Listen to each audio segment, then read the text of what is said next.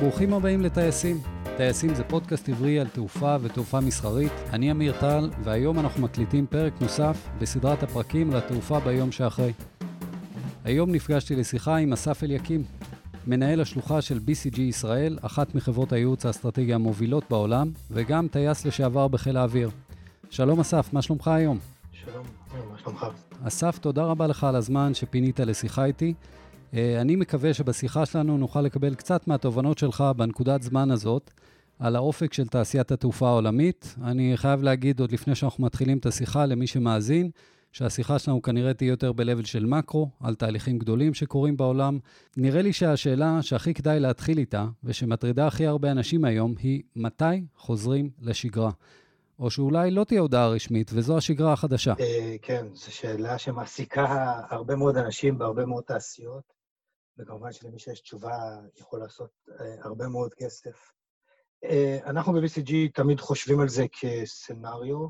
כשאנחנו חושבים במיוחד על משברים, אנחנו חושבים על שני אלמנטים עיקריים, וגם מהניסיון. אחד זה על העומק של המשבר ועל האורך שלו.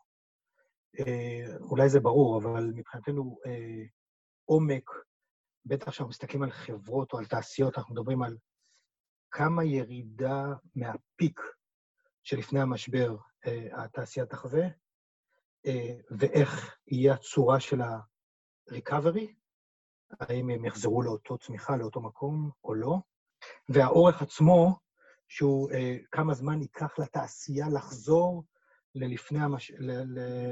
בוא נגיד, להכנסות של לפני המשבר. אמ, אם מסתכלים טיפה על ההיסטוריה, ואני חושב שזה מעניין, כי שוב, עובדות הן חשובות, ולא תמיד כולם מכירים את העובדות. אה, משבר כמו ספטמבר 11 לתעשיית התעופה לקח כמעט שנה לחזור לאותן רמות הכנסות, והעומק היה ירידה במינימום של 20% מההכנסות. זה רק לסבר את האוזן. הסארס, גלובלית, לקח כמעט חמישה-שישה חודשים לחזור, עם חמישה אחוז מההכנסות הגלובליות, כמובן שבמזרח זה היה אה, קצת יותר, עשרה אחוז. אז זה רק כדי, אולי נקודת המוצא. עכשיו, לגבי המצב הנוכחי. Uh, המצב הנוכחי הוא קצת שונה, צריך לזכור, ואף אחד עוד לא יודע לאן הוא הולך. אבל מבחינת עומק, כל הסימנים מראים שאנחנו עמוק יותר ממה שהיינו קודם. שוב, קצת עובדות שאולי הרבה אנשים מכירים, אבל כרגע יש יותר מ-50% מהקפסיטי של העולם הוא, הוא על הרצפה, כן? במקומות מסוימים הוא כבר מגיע ל-80-90 אחוז. אה, יש ב, בשווקים הגדולים 80 אחוז ירידה ב new booking.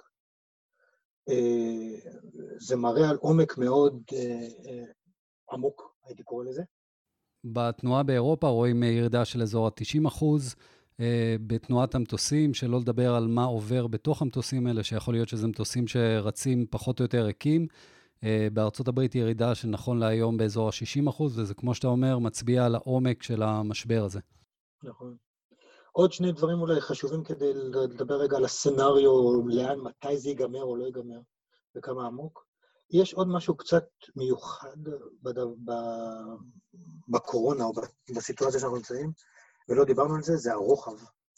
אה, זה כרגע מאוד גלובלי.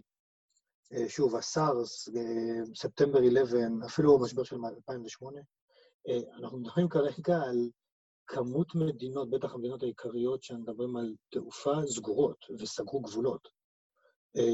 זה משהו שגם צריך ושווה לסגור אותו, והוא מובל על ידי מדינות. המדינות סגרו את הגבולות שלהן. זה נבר.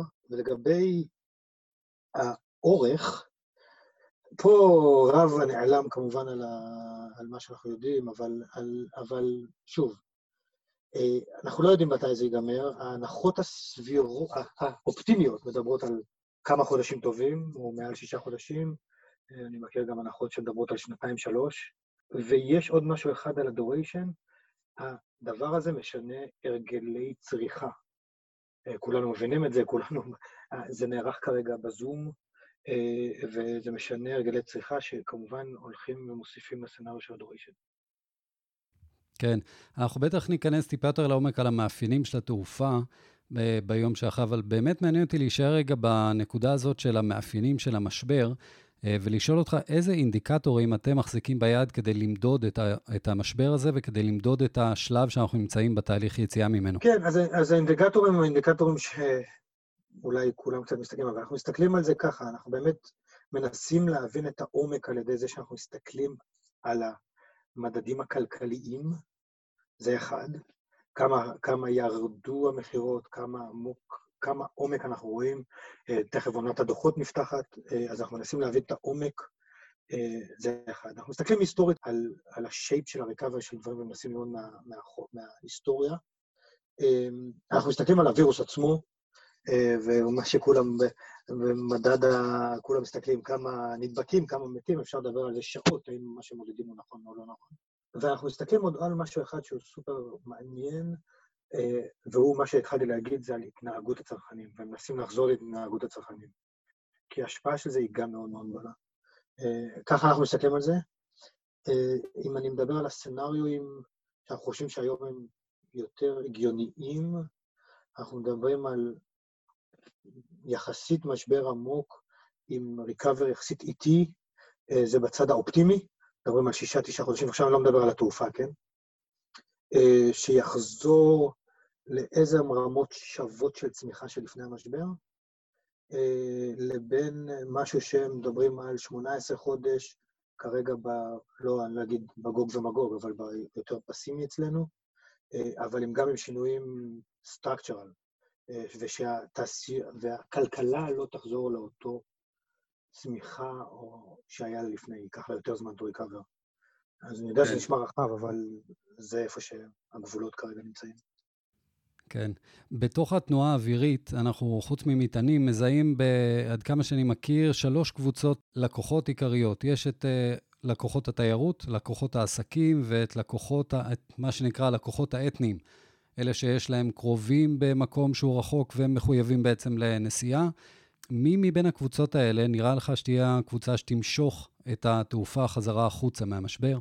תמשוך הגדרה החוצה זו הגדרה מעניינת, כי מנוע הצמיחה משתנה, אבל עם השאלה מי הראשונים שיתחילו לעלות על מטוסים, אני חושב שכולם די יסכימו שכנראה הביזנס יהיה הראשון שיוביל מהסיבה הפשוטה, שוב, מצד ה-customer behaviors, זה כרגע משהו שאנחנו בתור אנשי עסקים צריכים כדי לקיים את העסקים שלנו, יותר מאשר לצאת לחופש עם המשפחה אה, לסקי. אה, אז אני חושב שיש פה משהו שזה אה, מה שיקרה. דרך אגב, הם היסטורית גם אלה שמושכים את התעשייה קדימה, כן?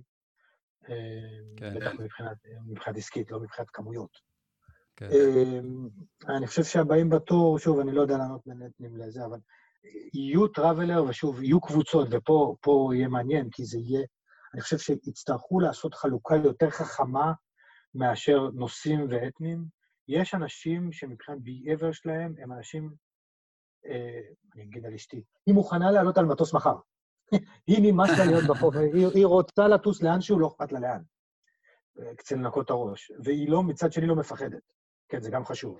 אז אני חושב שיהיו תת-קבוצות, ודרך אגב, אחת ההזדמנויות של חברות תעופה, ואולי נדבר על זה בהמשך, יהיה להיות הרבה יותר חכמים באיך שהם מתייחסים ללקוחות שלהם. כן. ולא רק לפי כמות הכסף שאתם הוצאתם היסטורית. הזכרת את זה שאשתך עם הלקוחות שפחות מפחדים לטוס. באמת מעניין לשאול, כמה משקל אתם מייחסים לפן הפסיכולוגי בהתאוששות מהמשבר הזה? אה, די גדול.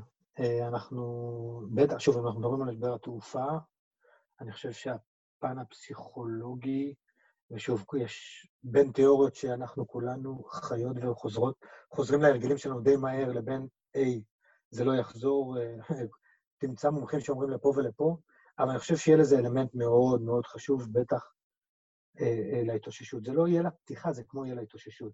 כי בסוף כן, מישהו כן. יחליט שאפשר לפתוח את השמיים ואת הגבולות. כן, השמיים זה לא תהיה הבעיה, זה הגבולות, כן? האם, האם אנחנו בתור לקוחות נחזור מהר לטוס, זו שאלה אחרת. והתשובה היא לא אחת. כן. Uh, מעניין לציין בהקשר הזה שהארגון הבריאות העולמי, שהוא מי שמנהל או מתאם את המאבק בנגיף הזה, לא ממליץ על סגירה של השמיים. יש להם כל מיני המלצות לגבי איך להתנהל עם נוסעים וכמה רישום צריך להיות ומעקב והכנה לטיסה, אבל באמת, כמו שאתה אומר, הסגירה היא סגירה של הגבולות על ידי המדינות. זו יותר החלטה רגולטורית ולא החלטה אה, רפואית שמנחה אותה. דיברת על זה ש... דיברת על זה שנושאי העסקים הם כנראה יהיו הראשונים לקפוץ על אה, טיסות, ולאו דווקא למשוך את כל התעשייה קדימה, אבל אה, להיות הראשונים להתחיל לטוס. אתה צופה שאנחנו נראה שינוי בתצורות של המטוסים למחלקות עסקים שהן יותר אה, גדולות, איזה שהם שינויי קונפיגורציות בעקבות זה? זו שאלה מצוינת. אני מעריך, ש... קודם כל אני מעריך שיש שינויי קונפיגרציה והצעת ערך בכלל בתוך המטוסים.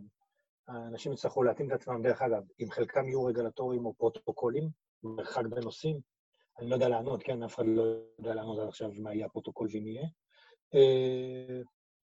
והאם עסקים, תראה, זו שאלה טובה, וזו שאלה שהחברות אה, יצטרכו להחליט עליה, אני אסביר מה אני אומר רק. אני מעריך שאנשי עסקים ירצו לטוס קודם. האם העסקים יממנו ביזנס? זו שאלה טובה, כן? כי יהיה מקום.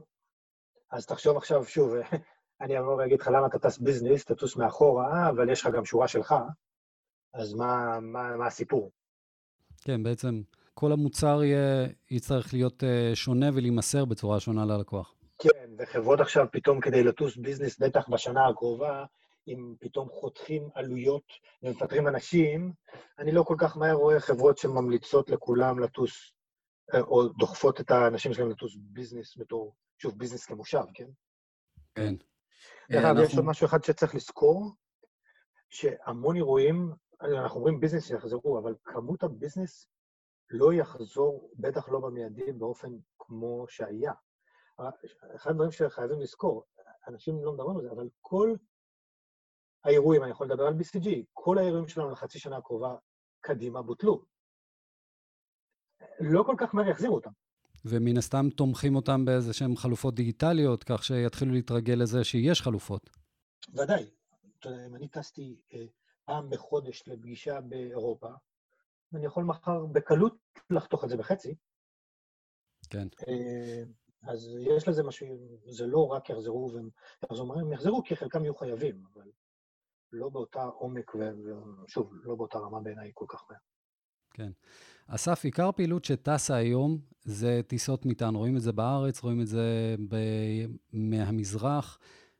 האם נראה לך שאפשר ללמוד מזה על זה שיש תזוזה של מרכז הכובד לתובלת מטען באוויר על פני ערוצים אחרים כמו ים, יבשה?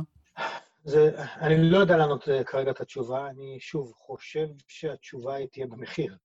Uh, המוצר של ים ואוויר הוא פשוט מוצר אחר. זה עניין של זמן ועלות. אם המחיר של תעופה ירד כל כך נמוך כדי שהוא יהיה תחרותי, יהיה סיכוי, וזה גם תלוי ברמות הדלק ובעוד דברים. אה, זה, אני לא, אתה יודע, החברה לא בוחרת לשלוח בים כי היא מעדיפה לשלוח בים. זאת אומרת, אני לא אכפת לי שזה ייקח יותר זמן, אבל העיקר שזה מאוד זול. אז אני כן. מבנית לא חושב שלאורך זמן יהיה שינוי מאוד מאוד גדול. כן. אה, וכל השינויים האלה, אם אה, לנסות למצות את זה רגע לשאלה אחת, מה זה הולך לעשות למחירי הכרטיסים עבור הצרכן? תראה, אני חושב ששוב, יהיה פה די-אברג' יותר חכם. מה הכוונה שלי בזה? אנחנו נראה גם וגם. כי בעצם יקרו שני דברים. באיזשהו שלב החברות, שוב, אנחנו, אני אומר שאנחנו זה, מחירי הדלק גם, מחירי, מחירי הכרטיס תלויים גם במחירי הדלק. כרגע מחיר הדלק הוא מאוד מאוד זול. אמ, באופן... אה, אני לא חושב שחברות התעופה יוכלו לקחת מרג'נים מאוד גדולים, כי התחרות תהיה גדולה. אז הם יתחרו על הקווים, ובהתחלה יהיה להם אובר קפסיטי. האם כל התעשייה תצליח להרים מחירים? זו תעשייה שהיסטורית לא הייתה טובה בלסנכן מחירים. היא, היא מאוד טובה בלהילחם אחד בשני ולהוריד מחיר המחירים, את מחיר הכרטיס.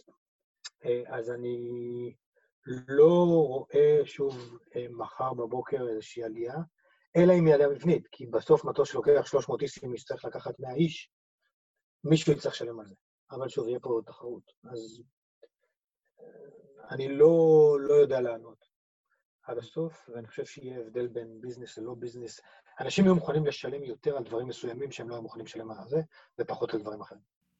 דיברת על הדלק, וזה מביא אותי לשאול אותך קצת על הנקודת פתיחה של החברות אה, בנקודת זמן הזאת, בכניסה שלהם אל המשבר. ב-2019 ראינו בעולם 800 חברות תעופה בערך שפעלו. עשר הגדולות החזיקו בערך שליש מהשוק. מה התנאים שיאפשרו לחברה לשרוד את המשבר הזה? איך, איך היית מצייר פרופיל של חברה שהולכת לשרוד ולעבור לשלב הבא? כן, אז אני חושב שמבחינה כלכלית יש שני מדדים שבדרך כלל אנחנו מסתכלים עליהם, כולל גם בעולם התעופה, וזה מעניין להסתכל עליהם מהחברות השונות.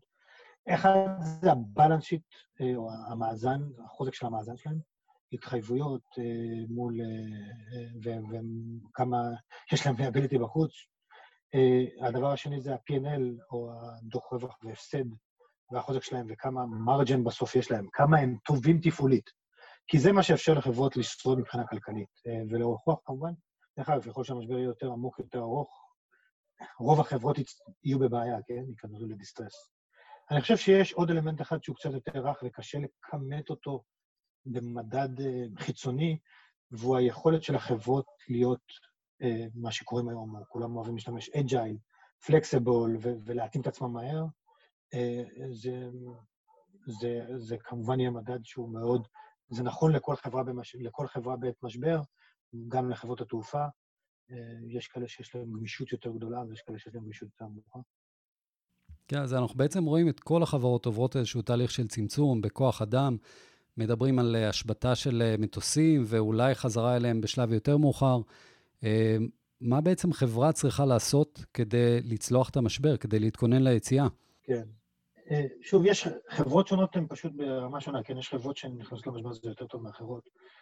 הרבה מהחברות האמריקאיות נכנסות די טוב למשבר הזה, דרך אגב, מבחינה כלכלית.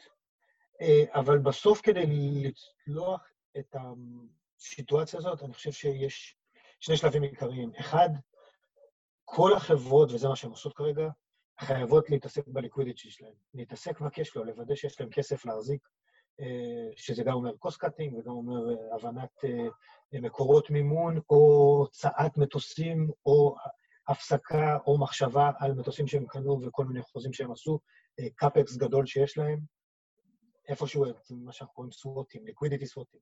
זה הדבר הראשון שהם צריכים לעשות. אה, כי מי שלא יהיה כסף, אה, זה לא ישרוד. הדבר השני, בטח בשלב משבר, החברות צריכות להתכונן ליום של אחרי. אה, וההתכוננות ליום של אחרי היא די הוליסטית, כן? היא תצטרך להיות בכל האלמנטים, מהקומרשל, זה, אם זה אומר למשל תכנון ה network, שאלה סופר מעניינת וחשובה, כן? מה אני פותח קודם, לאן אני טס, היא תקבע הרבה מאוד מהדברים. מה ה schedule שלי, מה ה service level שלי, pricing, כמו ששאלת ודיברת, אה, program, איך אני ממנף אותו, זה הצד של ה commercial, וגם שאלות עמוקות על ה operation שלהם. אה, איזה fleet, מה ה maintenance שלי, איך אני עושה crew, איך אני מחזיק אותו, איך אני מנהל אותו, אה, עד רמת איזה אוכל אני מגיש ואיך אני עושה את זה. אז אני חושב שהם יצטרכו לחזות הכל. החברות, התרגיל שאנחנו הרבה פעמים עושים בזמן משבר כזה, אנחנו קוראים לו Zero Base, ובעצם אנחנו אומרים, אוקיי, אם הייתי צריך להקים את החברה מחדש, איך הייתי מקים אותה? וכמובן שאי אפשר להקים חברות מחדש. אבל אז אתה מגלה את הפערים ומה אתה יכול לעבוד ומה אתה לא יכול לעבוד. בעצם מה שאתה אומר זה להסתכל קודם על המינימום שבמינימום שהכרחי בשביל שהחברה תפקד, ומשם uh, לתכנן את הצמיחה. כן, מה הייתי, איך אני, כל אלה, כן, בדיוק. קוראים לזה zero base, הייתי מקים חברה, שלב אחרי שלב, מה המינימום, מה אחרי זה, מה אני צריך. ואז אתה יודע, אתה יודע עד איפה אתה חותך בעצם או בבשר, זה גם תלוי לפי מה שאתה רוצה. חברות שיש להן קצת יותר אורך רוח, דיברת קצת על ה structure ולפני ואחרי, יתחילו לחפש הזדמנויות M&A, או, אתה יודע, לחפש כל מיני distressed asset, יהיה קונסולידציה כנראה. כן, האמת שלגבי מבנה השוק, זו שאלה מעניינת, אם אנחנו נראה איזשהן הפתעות בבריתות הגדולות. כן, שוב, אתה יודע, זה שאלות ארוכות. אני, התשובה היא, אני מנחש שאם המשבר, או מעריך, שאם המשבר יהיה עמוק וארוך, ככל שהוא יהיה עמוק וארוך, אני אומר משהו שאולי הוא obvious, נראה יותר קונסולידציה ויותר שינויים בבריתות. לא תהיה ברירה. אה, דרך אגב, מדינות, ובלי להיכנס פה, בטח לא לישראל ולא לפוליטיקה, מדינות יצטרכו לקחת החלטה. כמה הם עוזרים ולמי. אה, יש מדינות עם כמה חברות תעופה. בכל מיני רמות. מדינות שונות ייתנו תשובות שונות, ואנחנו כבר רואים את זה. אה, אסף, מעניין אותי לדעת מה ההיגיון שאתה מוצא בהלאמה של חברות. אם התחרות ביום שאחרי הולכת להיות כזו קשה, אה, ואנחנו יודעים שהכסף יוצא עכשיו בשביל בסך הכל להחזיק אה, מבנים עסקיים, ולאו דווקא שהמבנים האלה יוכלו לתפקד בצורה תחרותית ביום שאחרי, למה לממשלת איטליה להלאים את על איטליה לצורך העניין? לא, כי אין לה פתרון אחר. זה לא בגלל שהיא מתה להעלים את איטליה, או שהיא חושבת שהמדינה תנהל את זה יותר טוב. פשוט הגיעה לפשיטת רגל, והדרך היחידה שלה לתת משהו היא, היא דרך זה שהיא לוקחת את הסטייק. אה, זה פשוט... אה, על מה בעצם הם מגנים במהלך הזה? אה, למה הם לא נותנים לאל איטליה למות? כן. זו השאלה? זו שאלה טובה. אני חושב שאל איטליה, או שוב, זה חברות שונות עם פילוסופיה שונות. אה, שוב, כולנו מבינים ומכירים את זה שחברת תעופה למדינה יש בה חשיבויות גם אסטרטגיות, גם אגואיות אה, והרבה דברים. אה, האם מדינה אירופאית כמו איטליה חייבת שיהיה לה חברת תעופה? שוב, שאלת פילוסופיית אה, ניהול מדינה. אני יכול להגיד את דעתי, אני חושב שבטח במדינה כמו ישראל חשוב, ואני אומר שגם זה מה שיהיה, שיהיה, שיהיה חברת תעופה. אבל שוב, השאלה, האם האיטלקים החליטו שהם רוצים שיהיה להם חברת אה, תעופה. אני חושב שזה מגיע מתוך הרעיון הזה, שאנחנו מבחינת מדינה רוצים שיהיה לנו חברה שלנו עם דגל שלנו, זה מתוך החלטה אסטרטגית. אה, הזמן רץ כשנהנים, אסף. אה, ולקראת סיום, אומרים שענף התעופה הולך להתעורר למציאות חדשה לגמרי. מאוד מסקרן אותי לשאול אותך איזה הזדמנויות ואולי איזה מבנים עסקיים או נישות חדשות בתעופה אתה מזהה ליום שאחרי, ושאפשר יהיה להתעניין בהם. אם, אם לוקחים בעולם הרחב יותר של תעופה ולא של חברות התעופה, יהיה המון הזדמנויות בצד של ה-new normal, כמו שאנחנו קוראים לו, בצד של ה-operation. שוב, כמו ספטמבר 11 וכמו זה, מ health security, כן? שזה אולי משהו שהוא obvious, ועד איך, איך גורמים לדברים להיות יותר מהירים, בעולם מגבלות חדש, אה, אז אני מעריך שיש שם הרבה מאוד innovation והרבה מאוד הזדמנויות. אתה מכוון בעצם לפלואו של נוסע ומטענים בתוך השדה ובין שדות? פלואו של נוסע בין אה, זה, אוטומציה של מזווד, מזוודות בלי מגע יד אדם, אה, איך אני עושה בדיקות חום או מקמי חום בכניסה למטוס או לשדה. דברים פשוט, market שלא היה בכלל קיים, כן? ויהיה קיים. אני חושב שבעולם התעופה עצמו, לחברות התעופה עצמם, יהיו, יהיו מנצחים ומפסידים. אה, ואני חושב שההזדמנויות נובעות מהיכולת, אחד, להיות flexible, לצפות מהר מה אתה הולך לעשות, להגיב מהר, אה, להיות חכם. היום, שוב, חברות התעופה הובילו את זה, דרך אגב, אחרי קזינואים, אבל אה, הובילו בעולם את השימוש בדאטה, כן? בטח מבחינת revenue management. אה, איך, איך אתה מנהל revenue management, איך אתה מזהה את הלקוחות שמוכנים לשלם, שהם יותר sticky ים, איך אתה גורם להם להישאר אצלך ולהגדיל market share, זה יהיו החברות שינצחו, אה, ושידעו להתאים את המוצר של העולם החדש, אה, תוך כדי זה שהם יעילים, אלה יהיו החברות שינצחו, כי בסוף, אם יהיה קונסולידציה ויהיה פחות מתחרים, מי ששורד נשאר במצב יותר טוב. טוב, אסף, בסוף כל פרק אני מאפשר לאורח שנמצא איתי להמליץ על משהו שנתן לו השראה בתקופה האחרונה. יש לך איזה משהו כזה לשתף אותנו? אה, משהו אישי, אבל זה בטח שוב לא מיוחד לי, אבל בתור אחד שעובד די, די הרבה שעות וטס די הרבה בעולם, אני חושב שהזמן עם המשפחה ועם הילדים, אני לוקח מזה המון. דרך אגב, זה מעלה לי שאלות אישיות על חיי קדימה ואיך ה customer, איך אני, ההתנהגות שלי תשתנה. אני חושב שאני מבחינתי חושב שכולנו צריכים רגע לעשות גם מחשבה על עצמנו. האמת שזה אחלה מסר אופטימי לסגור איתו את הפרק. אסף, תודה רבה לך על הזמן, תודה על ה insights. This were another נראה שהולכת להיות לך הרבה עבודה בתקופה הזאת, אז אני מאחל לך הרבה הצלחה. גם לך, תודה רבה. וזה הזמן גם להגיד תודה לשחף וגשל שעוזר לנו הרבה עם הסאונד. אם אהבתם את הפרק הזה, אתם יכולים לתמוך בנו בזה שתשתפו עוד שני אנשים שזה יכול לעניין אותם, וגם לדרג אותנו באפליקציה שבה אתם שומעים אותנו. ואתם תמיד מוזמנים להגיב ולתת משוב. יש אה, לינקים בדף של הפודקאסט. ותמשיכו להיות בריאים ובטוחים. נתראה בפרק הבא.